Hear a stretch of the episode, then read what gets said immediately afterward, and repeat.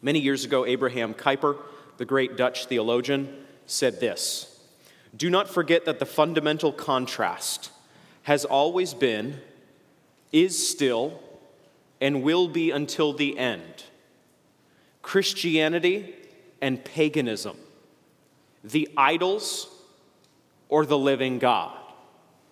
Kuyper said this in his famous lectures on Calvinism, so called the Stone Lectures at Princeton University in 1898. 1898, Kuyper said that. 120 years ago. And what he said is more true than it has ever been in Western culture because we are seeing a contrast today in the public square primarily, but it even has dimensions that we're seeing pop up in evangelical life, in church life, as we shall discuss.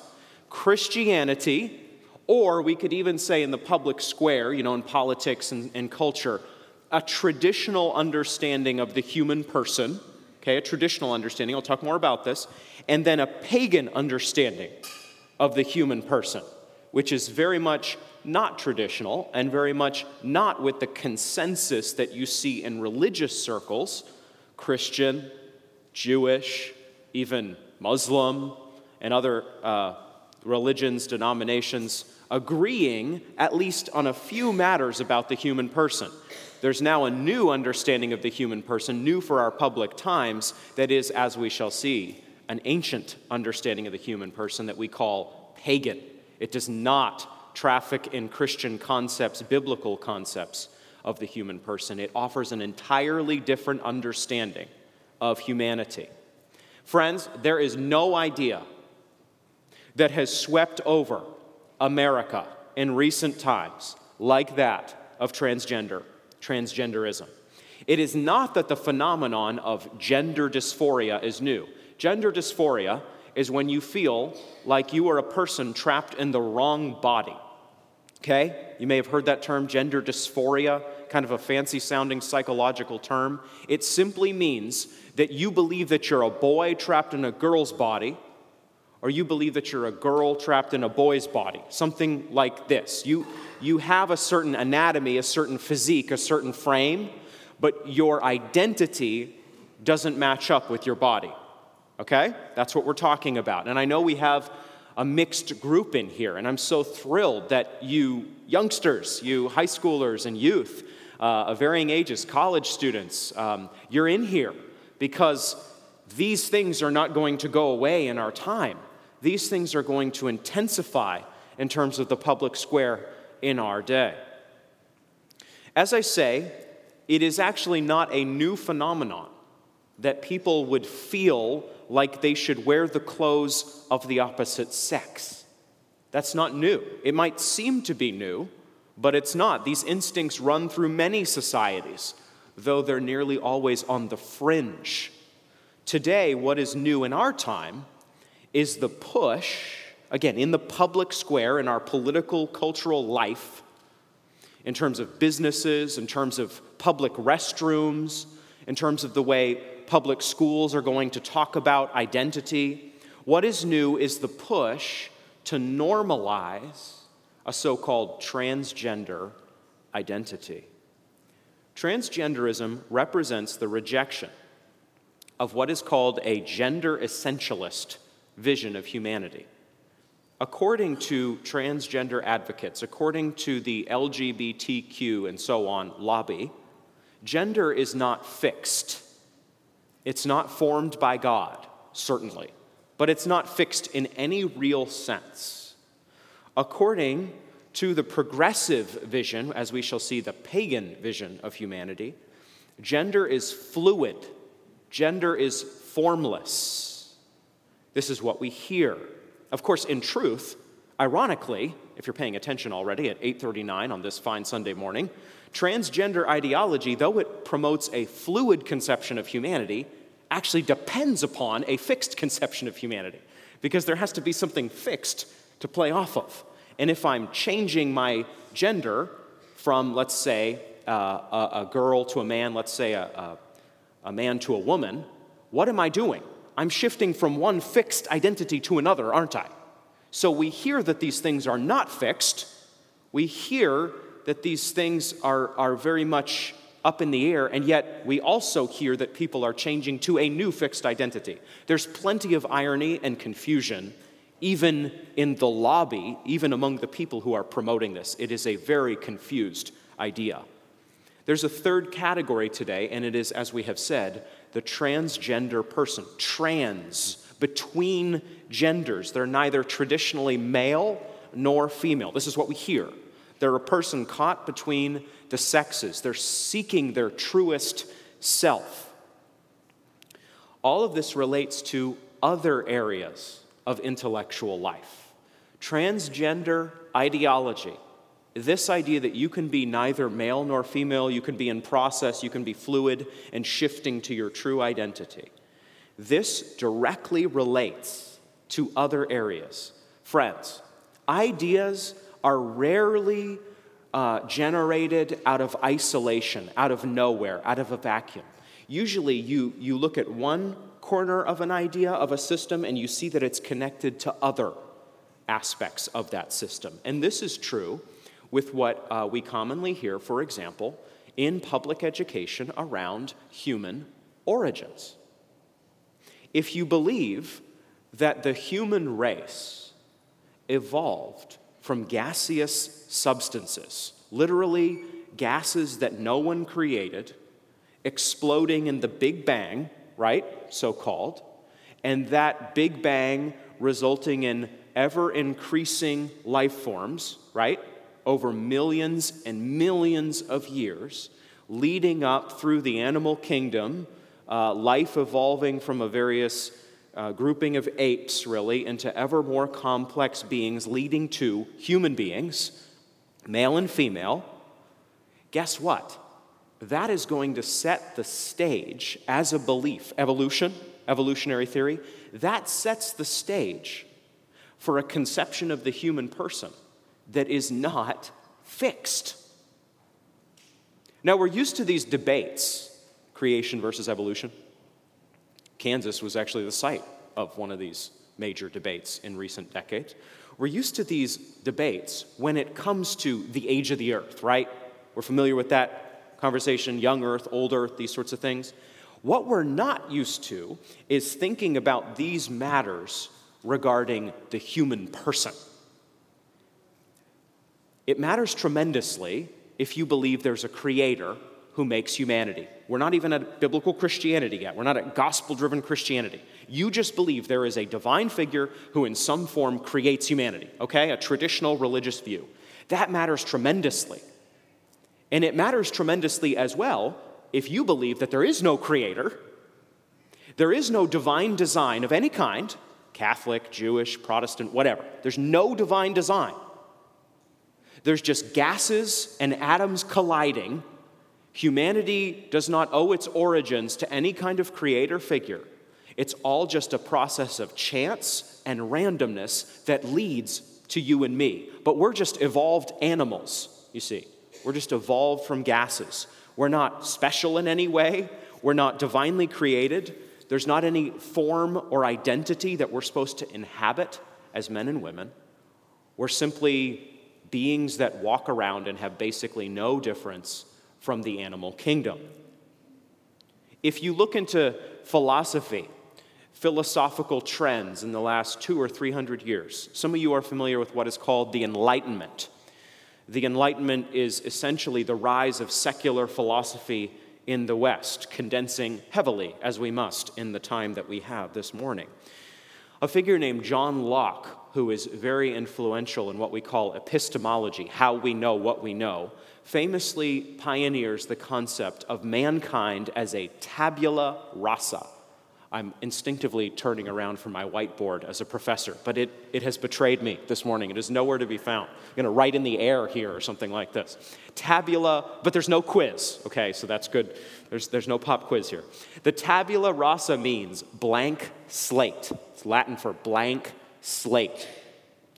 Locke and others in the Enlightenment era in the 18th and 19th centuries in Europe championed this conception of humanity that we're a blank slate. In other words, just like the aforementioned blackboard with nothing written on it, there's nothing written on you.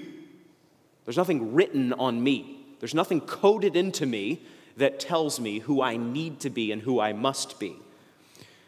Locke uh, pioneers this idea, and others develop it over Western history, the last, as I say, 200 or so years. And philosophers end up arguing that we have, as I have said, no broader obligation to a creator and no script for our humanity. So essentially, if you trace Locke, who didn't really who didn't really understand transgender as part of his project. But if you follow his project and you follow secular thought in the West over the last several hundred years, you end up with the conclusion that we create our own identity. We have to be, here, here's the language you're going to be very familiar with in terms of the radio, in terms of TV, in terms of the way your peers at, in junior high, high school, college, and so on talk. I have to be true to who? Who do I have to be true to? Myself. Yes. See, you're, you're woken up. You're with me this morning. I have to authentically be who I am. I have to find myself. All this kind of language is derived from this kind of secular thinking on the human person. I don't have a fixed identity that I need to inhabit before God to glorify Him. No, no, no, no, no, no. In a secular conception of humanity, in an enlightenment driven conception of humanity, in a pagan vision of humanity, really, I create my identity. Identity is not created for me by God, as, as I'm going to say this morning, just to give you the, the ending of the book already, ending you already believe in. No, no, no, I don't, I don't inhabit a God given, joy giving identity. I create my identity. I am unique. No one can ever tell me who I need to be. You, you guys need to affirm who I am because I'm creating this identity. And if you don't affirm this, you're doing violence to me. That is really how we understand identity today. This can get very philosophical. We've already dabbled in that a little bit, but honestly, you can understand this even a, at a very young age. People today think they need to create who they are, they do not think they should receive God's vision of manhood and womanhood and identity and live that out. If you don't get anything else this morning, understand that because that is a conflict of visions. That, are, that is two different ways of understanding the human person. All this, of course, dovetails, all this philosophy and this thinking dovetails with what we call the sexual revolution of the 1960s. This movement championed a number of new ideas, ideas that, of course, are not actually new, but are new in terms of popular acceptance in America. There's a disconnection of, and here we're going to get a little, little less polite, that we're being careful. There's the disconnection of sex from marriage in the sexual revolution. So those two things do not go together, as people believe for millennia. Those two things can be separated sex from marriage.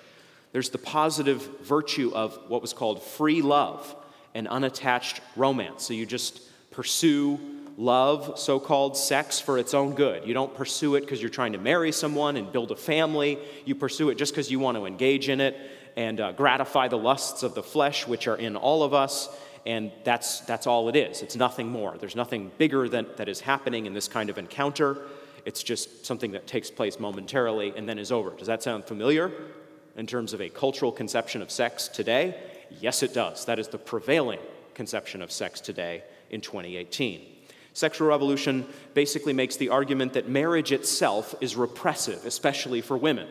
So, any woman who would put herself into a marriage, certainly under some kind of traditional rubric, biblical understanding of submission to her husband, is being repressed. She's being chained to the kitchen, so called. And so, marriage is really an oppressive construct that has been created to keep women down and to squelch joy we have the complete opposite perspective biblically when it comes to marriage and gender roles, as we call them. The nuclear family itself. So, one man, one woman, husband, wife, joined together, um, having the gift of children as God allows, the nuclear family, that's what it's called, is repressive as well. It's a repressive structure that is not good for people, it's not good for men or women or children. It's better to blow up the traditional vision of the family and live any which way, live any way we choose.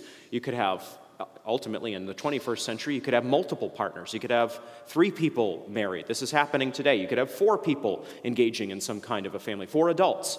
Uh, if, you, if you don't want to stick around as the kids are born and then grow up, you don't have to stick around. You don't have to stick around. This is, this is a new understanding, not only of the human person, but the human family that the sexual revolution champions.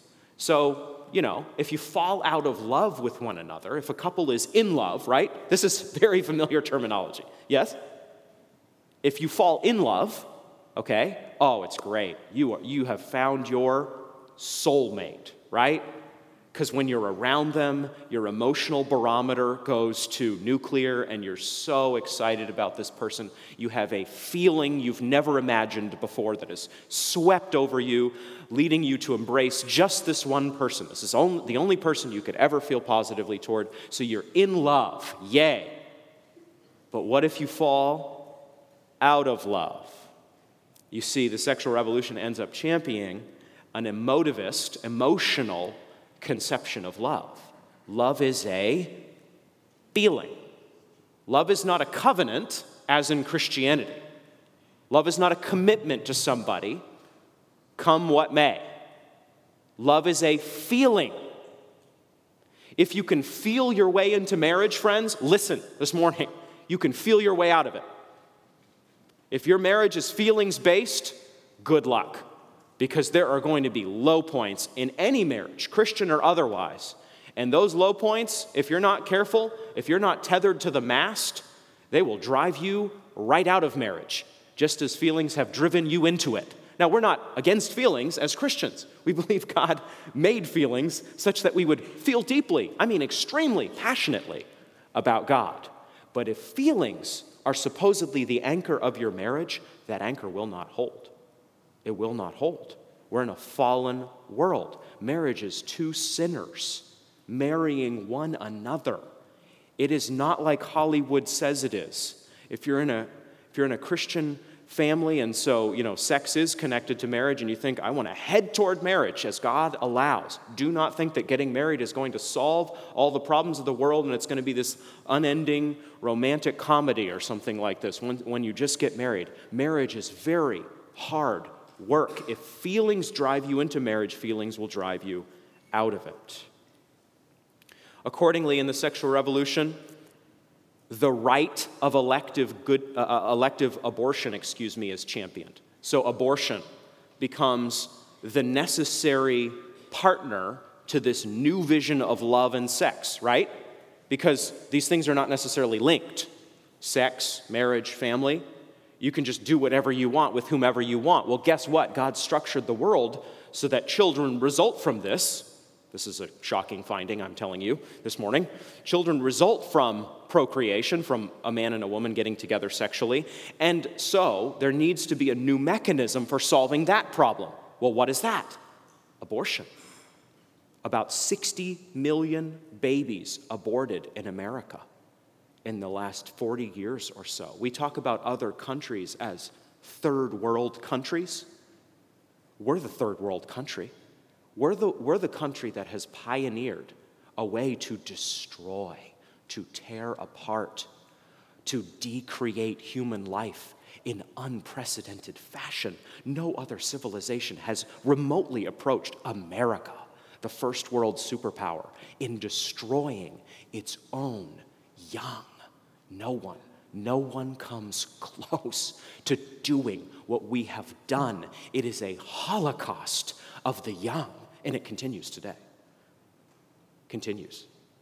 And we hear that young evangelicals are far less interested in taking a stand on the pro life issue because it doesn't play well politically. Their peers don't like them if they talk about it. Friends, we can never abandon the pro life cause. This isn't an option. This is an ethical buffet where we choose if we're going to speak up on the pro life issue. There is a wholesale slaughter of babies happening in beautiful cities like this. We have to speak up. We can never stop speaking up and defending those who cannot speak for themselves and those who cannot defend themselves. We are not going to stop. We're going to do this until God takes us home. We have to champion those who cannot champion themselves. We have to love neighbor, second greatest commandment, Matthew 22. And then lastly, the sexual revolution stands for the need to abandon traditional gender roles. So if, if men and women are seen as distinctive in their identity, their body, and then they, they are said to have different roles in the home or the church, that again is repressive. Because again, here, here you see how philosophy really does matter. No one can tell me who I am. No one can tell me what I need to do. That's not affirming me uniquely, and that's repressing me and putting me in a straitjacket. And that is the ultimate sin today. So, gender roles, even in evangelical circles, a man being called the head of his wife, a woman submitting to her husband, provided he's not leading her into sin, these kind of things, men being the pastors and teachers and shepherds and leaders of the church, these things are seen as repressive and harmful to people. That's, that's where we are. That's where this church is in 21st century America. That's what you're inheriting if you're a, a youth being raised in this church. You're being blackballed essentially in our culture increasingly in today. So, we find ourselves with a very different playing field in 2018 than basically any Christian before in America and in human history in terms of what we're up against, in terms of this debate between secularism and traditionalism, if we want to call it that. Let me give you some terms before we dive into what the Bible teaches on transgender. According to modern gender theory, we all possess a sexual orientation. Sexual orientation refers to our enduring patterns of attraction. Are we attracted to the same sex, opposite sex, some vague, undefined option? Okay, that's your sexual orientation. We also have a gender identity. This is according to Planned Parenthood, that very trustworthy and moral source in our culture today.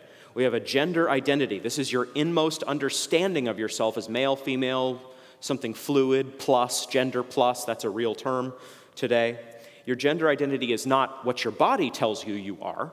There's a separation in modern gender theory between your body and your identity, and that separation does not hold biblically. We're not going to affirm that this morning, just so you know.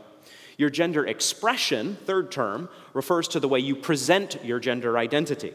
So, even if you have the body of a girl, you might cut your hair really short and present yourself essentially as a boy. If you are a boy and you don't like the traditional norms and you want to kind of rebel a, a, little bit, which is very common today, rebellion is essentially true, authentic humanity in our culture, then you would grow your hair long and maybe flirt with gender norms and wear different colors that are traditionally associated with feminine identity and these sorts of things. You're expressing your gender identity. Your anatomy is merely excuse the term, but merely your core physicality, your genitalia. That's all it is. It's just, it's just atoms on your body. But your, your anatomy, your body, your form, doesn't tell you anything about who you are.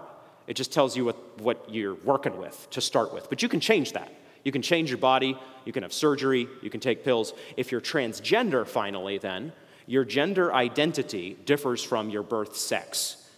And if you're transgender, you actually go all the way and seek to transition into a different gender identity. That's what people all around us are doing. You're facing this, I know, at school. You're facing this at your workplace. Uh, you're facing this as you go to Target.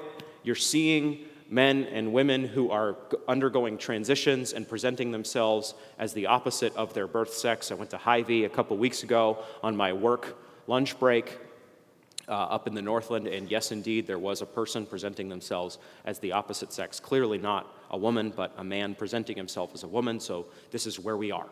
Here we are. Brave new world, right now, 21st century America. We were warned of this rising tide. Francis Schaeffer saw what was coming, and he said this Evangelicals have very gradually become disturbed over permissiveness, pornography, the public schools, the breakdown of the family, and finally abortion. But they have not seen this, Schaeffer said some 40 years ago, as a totality, each thing being a part, a symptom of a much larger problem. They have failed to see that all of this has come about due to a shift in worldview. That is, through a fundamental change in the overall way people think and view the world and life as a whole. Schaeffer is dead right.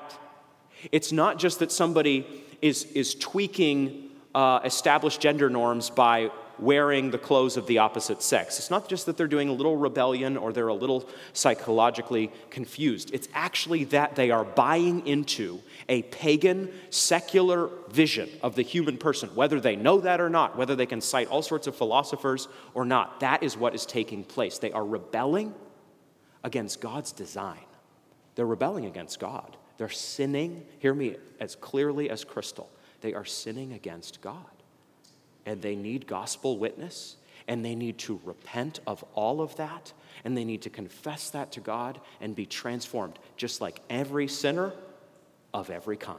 Okay, with all this laid out, moving rapidly, what does the Bible teach us about these matters? What does the Bible teach us? We're going to go super fast because I'm trying to leave room for Q&A.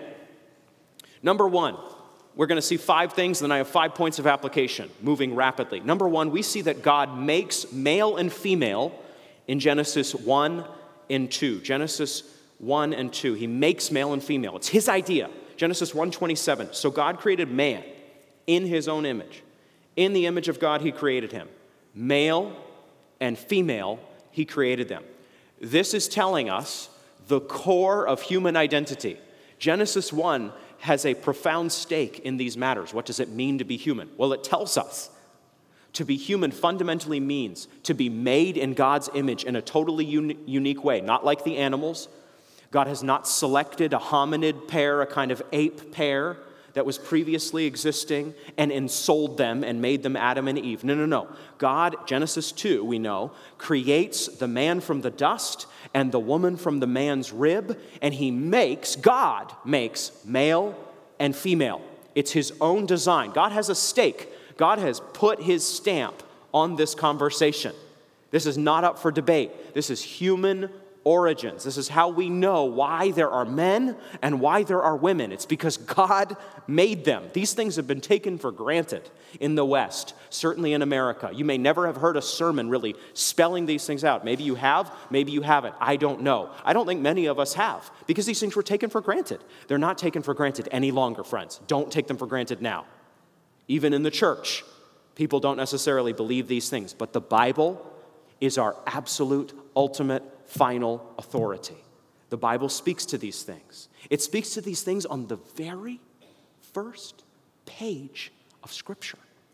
Is this important? This is very important. So we know from Genesis 1, he made them male and female, and Genesis 2, which gives us a window into the actual historical, in time creation of the man and woman, we know that God is the maker of the sexes. Sexes is a better word than gender, because gender refers to something that's kind of more fluid. Sexes refers to something that is hard and fast. Second, the fall of Genesis 3 is an attack on God's plan. We are versed in understanding the fall of Genesis 3 as the time when Adam and Eve did a bad thing against the will of God, which is true, horribly true. Genesis 3 is actually historical as well, by the way, in my view. But what actually is taking place at a deeper level is that Satan is undermining all the created order of God. Why? Because Adam and Eve were supposed to rule over the earth. They're, they're vice regents, they're little, little kings and, and queens on the earth, ruling in the name of God. But, and they're supposed to rule over the creeping things. Genesis 1 teaches us at the end of the chapter. But what happens in Genesis 3? A creeping thing, a serpent, goes to the woman and gets her to lead her husband into sin. That is a complete inversion of God's design. The man is the one who is supposed to lead his wife. He's the one who is called to leave father and mother, Genesis 2:24, and hold fast to one wife. The man is supposed to lead comprehensively in his marriage. It doesn't render Eve, you know, voiceless or something like this. He's supposed to love his wife. She's made from his body, and she's a helper fit for him. So she brings things to the marriage, right? He can't bring. So uh, Genesis 2 isn't giving us a foundation for manhood and womanhood where the woman has no value and the man just tells her what to do. No, no, no. It's, it's showing us manhood and womanhood in full glory as designed by God. But the man is supposed to lead the woman, he's supposed to protect her. We're going to see that in Ephesians 5 that Jesus is going to be the, the husband who lays down his life for his bride, telling us what men are supposed to do. Every man is supposed to look at a woman, I believe, as a reflection of that teaching and, and structure his life accordingly. But Adam does not protect his wife, he doesn't smash the serpent's head. Instead, he passively follows the woman. And so Satan has completely inverted God's design. In Genesis 3 is the ground of all sin, it's the ground of all rebellion against gender norms, God's design, all sin, all brokenness that we taste in this cursed world comes from the real historical fall of Genesis 3 which follows the real historical creation of the man and woman in Genesis 2 and Genesis 1 on the sixth day, the apex of creation. This is where gender dysphoria comes from. Genesis 3. Note that. Number three, moving rapidly, God forbids cross dressing in the Old Covenant law. He forbids cross dressing. So you think, people say, the Bible doesn't say anything about transgender. Well, it doesn't use that term. No but it actually has a good bit to say if you really read your Bible. You're like a Berean, you search out the scriptures. Deuteronomy 22 5. A woman shall not wear a man's garment, nor shall a man put on a woman's cloak. For whoever does these things is what? An abomination to the Lord your God. The strongest ethical term used in the Old Covenant is abomination. If something is abominatory, it is as much against the will of God as it can be. Yes, it is true that every sin separates us from an infinite distance from God. That is true. But all sins do not anger God the same. Be very clear about that. That's true in both the Old and the New Covenant. In the Old Covenant, God put an iron prohibition down against cross dressing. a woman was not to wear a man's garment, and a man was not to wear a woman's garment. This was because God had created men to present themselves as men. God has a stake in this. God cares about this. God wants men. I'm saying today, I think, as the outflow of this teaching, we'll talk more about the new covenant teaching. But in the ancient times, God was setting his stamp upon this issue and saying, I want men to look like men, and I want women to look like women. So we need to understand the Old Covenant law as we understand the New Covenant law. And there we move, the New Testament. Number four, Jesus affirms the goodness of man and woman in Matthew 19. In Matthew 19, verses 3 through 6, a conversation over divorce, Jesus says in verse 4 Have you not read that he who created them from the beginning made them male and female? So, God, here, here's Jesus affirming that God made men and God made women. This is very important. Jesus speaks to what we call essentialist understandings of the sexes. Jesus speaks to God's creational design and he totally upholds it. He does not in any way tweak it or water it down. So Jesus believes in men being men and women being women. That is the foundation of marriage. Marriage is not whatever you make of it. Marriage is not any grouping of adults who wish to enter into some kind of marital partnership, marriage is defined by God. Before marriage comes the sexes, right? Before marriage is man and woman. Marriage is made for man and woman. Contra what you hear today in 2018 in this city, in this state, in this era, marriage is not up for debate. It's not up for revision. God has defined it. And he has done so not merely because he's God and, and, and, he's some sort of grumpy figure up there who wants to squelch human happiness. God has created marriage for our flourishing and our good. Not everyone is called to it, 1 Corinthians 7. But if you are called to it, it is for your good. It's for your good that God made it this way. Marriage is not first and foremost about your and my emotional, you know, happiness being as high as it can be, possibly on the meter. Marriage is fundamentally about the glory of God. It's also about the sanctification of the spouses. It is about joy and pleasure and happiness. Let's not miss that. But it's, it's also very much about the raising of children, the protection and care of children. What is abortion but an absolute denial of what marriage is? Fifth, Paul calls men and women to represent their given sex in 1 Corinthians 11. 1 Corinthians 11. I can't read the whole passage in the interest of time, but if you return to 1 Corinthians 11, 7 through 15, you see that Paul clearly distinguishes man from woman. And it's a, it's a tricky passage. There's some, there's some matters to handle carefully in this passage, 1 Corinthians 11. Make no mistake. But it seems that Paul is telling women that they should look differently than men. They have a covering on their head, which I think in most cases, as a woman is able, refers to longer hair. Her longer hair, as she is able, differentiates her from the man. And it shows something about the order of creation, actually, that, um, that the man is the image and glory of God. The man, I think Paul is saying here, is the, is the head of his wife, as he says elsewhere in his letters. So the, the head covering, which I think, again, is long hair, it's not wearing some sort of kerchief or something on your head. I think the head covering is long hair that shows that the sexes are distinct and refers all the way back to Genesis 2, to the original creation, that the man is created first and that the man is the head of his wife. So men and women, according to New Covenant law, New Testament, just like the Old Testament, are not the same and should not present themselves as the same. They're called to honor the Lord by showing the distinctive glory of their God given sex. The glory of a woman is her long hair, according to Paul, in a way that is not true for a man. Okay, we have done a rapid tour going 75 on the highway to get to how we should thus respond to our cultural moment. So let's look at five quick applications. You have them there on your handout. First, we need to see that the Bible, as we have said, addresses cross dressing and gender bending. It addresses it, as I have said, in both Old Covenant and New Covenant teaching.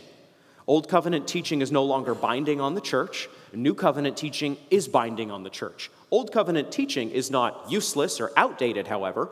It's used to instruct New Covenant teaching. And so we see there is one voice in Scripture that tells us to own our God given sex.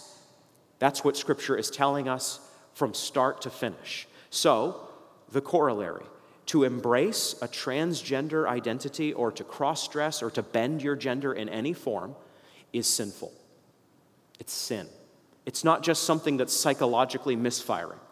We have a strongly moral hyphen theological vision of the world as believers. We believe that things in so many cases are black and white and are right and wrong, and it is not right, per the teaching of the whole counsel of God, to cross dress or to gender bend. People all around you may do it. They, they were doing it in the first century in ancient Corinth. That's part of why the Apostle Paul addressed it, because the ancient church, the first century church, was surrounded by this kind of pagan practice bending your gender, engaging in sexual relations with whoever you wanted to, temple prostitution. And the Apostle Paul didn't try to cut a middle path through that. He called the church to be totally ethically pure and distinct. Young Christians, your goal is not to figure out a way to cut that middle way, to be a Christian, but not to be too Christian so that, you know, people get freaked out by you. Your call as a young Christian, whatever your setting, whatever your context, is to be distinctly holy. Not to be holier than thou, as if you're better than fellow sinners. You're not. To be humble, that's part of holiness. But to be righteous, to be set apart, even if everybody bows the knee to secularism. You're the one in the crowd who doesn't bow. That's what Scripture is teaching you. Even if everybody at your workplace, 20 something, 30 something, even if everybody in your workplace buys into the new gender code in some form and affirms, you know, the coworker who just celebrated a homosexual marriage, you can't do that. You can't go there. You're just like Daniel. There's not a new way to be a Christian witness, which involves playing down your Christian witness, but being really nice. The way to be a Christian witness is to tell the truth and to live out that truth as best you can by the power of the Holy Spirit in love. There's no fancy way to be a witness today that no one's ever thought of. The way is to be ethically pure by the grace of God and then be a loving person, calling people to the grace of God that is in Christ through confession and repentance. Do not ever underplay just how powerful that will be in a fallen world. People are desperate to see somebody who will stand up for the truth of God. And, and there will be a, an evangelistic effect as God moves toward that end. Second, we have to see that our desires run wild. There's not just a little bit of sin in here in this heart, not just a little bit, like 1.4%. There's a wildness in the human heart because of the real historical fall of Adam. There's a wildness that wants to break out. This is why people ruin their lives for no good reason. This is why even professing Christians who have been in churches for decades and seemingly are godly and strong, this is why they blow up their lives. They turn their back on their kids. They walk away from the faith they have professed. Why? Because sin is not tame, sin is wild. Now, Christians have have the power of sin broken and defeated by the cross of Christ. So do not mishear me. But even as a believer, Colossians 3, we have to what? Put to death the old man on a daily, hourly, minute by minute basis. Friends, your desires and mine run wild. What you click on as an image that is sexual and scandalous that you think no one else sees can lead you down a path of absolute ruin. Your heart is not tame. You can't trust it. You can trust Christ and his power, but you can never coast as a believer. This explains then why people want to reject their body, want to reject the Bible, the wisdom of God. It's because the fallen human heart is depraved. It's wild, it's not tame. We have to reckon with this. This is why people all around us are embracing this kind of lifestyle. They're doing what you and I would do in some form if God had not saved us. Third, we have to handle individuals with care. God hasn't done something bad in putting you in a fallen context. We shouldn't head for the hills as America secularizes. God wants the city of God, Augustine's term, to be in the city of man. He wants you to be in a secular workplace. He wants you to be in a secular public school, at least in a good number of situations. There's, a, of course, a case for leaving these kind of things if you must, and you have to have that option ready. Do not mishear me. But God, as much as we can, wants us to be witnesses to fallen people in a fallen world. And that is going to mean not that we affirm their sin. You never affirm someone's sin, that's not loving but that you affirm their humanity. You and I should love gay and lesbian and transgender people, so, so identified, more than their own communities profess to love them. We know who a gay person is, so called a lesbian person, a transgender person. We, we know who made them. God made them in his own image. We have profound, cosmic reasons for showing that person love for being kind to them, for being respectful to them. But that never involves ever affirming their sin. It involves telling the truth, praying that we can tell the truth to them as we have opportunity. That's what we're seeking. Those are the opportunities we're praying for. We're not praying God would take us out of the mess. Jesus, think about the incarnation. Jesus entered into the mess. He parachuted in to the worst spot and he came to be an emissary of divine love. So you and I pray to be, even as we know that people will not necessarily think we are loving. Okay? Don't mishear me. People will not necessarily receive you as loving for your Christian witness. They will make you think that you are doing something wrong if you tell the truth about these matters, even in a loving, gracious way. They, they may kick you out of the medical profession because you refuse to help someone transition. You cannot do it ethically, which sh- I, I do not think you should. They, they may kick you out of the vice presidency at your business, which you have worked for 40 years to enter. They may kick you out of that retirement package. There are going to be costs here. You may lose that classroom you, of, of students you love teaching in the public environment because you cannot teach modern progressive gender theory. Be ready to take a stand, be ready to suffer the cost you, you may have to suffer the cost. If you do, you will only be doing, I will only be doing what past Christians in past centuries have done over and over and over again. There is a trail of blood that cuts through Christian history. There is a trail of suffering and persecution that results from Christian witness. We're in comfortable America. We don't necessarily want to embrace this. It's in the Bible. Beyond the Bible, it's in church history. Christians often have to suffer, not be applauded for being a Christian witness. It's true on this issue. It's true on these matters. I don't know what will happen with you. Maybe you won't suffer. Maybe you will retain your position and still be a Christian witness. If so, praise God. I'm not urging you to run through the halls of your workplace shouting the things we're talking about at full volume. I, I want you to be a shrewd, shrewd as, serp, shrewd as, as foxes gospel witness, but I don't want you to miss that there's going to be a cost for many of us in being a follower of Christ. Fourth, as fathers and mothers, we have to train our children well. We should not encourage or permit our children to dress in the clothing of the opposite sex. We cannot allow them to do so. If they persist in that, we're not going to sever our loving connection to them, but we cannot affirm them as they do that. We should not raise our boys and girls in a gender fluid way. We should raise our boys to be boys and our girls to be girls. Of course, there are some cultural gray areas. Yes, I admit that. That's going to take wisdom. There are elders in this local church to help you figure out matters like this. So let's, let's acknowledge that and be honest about it. And yet, we, we, we need to raise our boys to be boys and our girls to be girls. There's so much more I would like to say on that matter. Maybe if I'm not kicked out of the pulpit for saying these things this morning, maybe I can talk about manhood and womanhood and what that actually means at some point. I can't go into it now, but, uh, but let that be said. Five, and lastly, we should know that we will face qu- hard questions in the public square. We're going to face them. But as I conclude, I want you to know this Was it easy for Esther to be a witness in her day? Was it easy for Daniel? Was it easy for the Apostle Paul? Why do you and I expect that we would get a free ride for being a Christian? Yes, we're in this unique country, America, which is not perfect by a long shot. Think of our record on racial issues, but has championed religious liberty in basically an unprecedented way over its history. But if that changes and, and the tide turns against us as Christians, we have to go back to the scriptures and we have to see that this is not a new problem. This is an ancient one. But here's the good news, okay?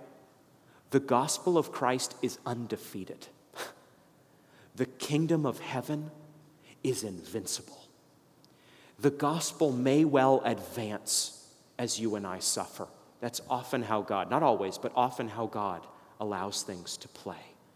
What transgender people need, people who identify that way, what gay and lesbian people need most is the gospel of Jesus Christ and that is what you and I have to offer because we are ruined sinners just like them, saved by the grace of God, which is far more powerful than any theory taught in a gender studies class or any code being promoted in your workplace or in the public sector today. God is undefeated. And even if you suffer for him, your rewards will only increase in the new heavens and the new earth. With that said, I will conclude. Thank you so much for your attention.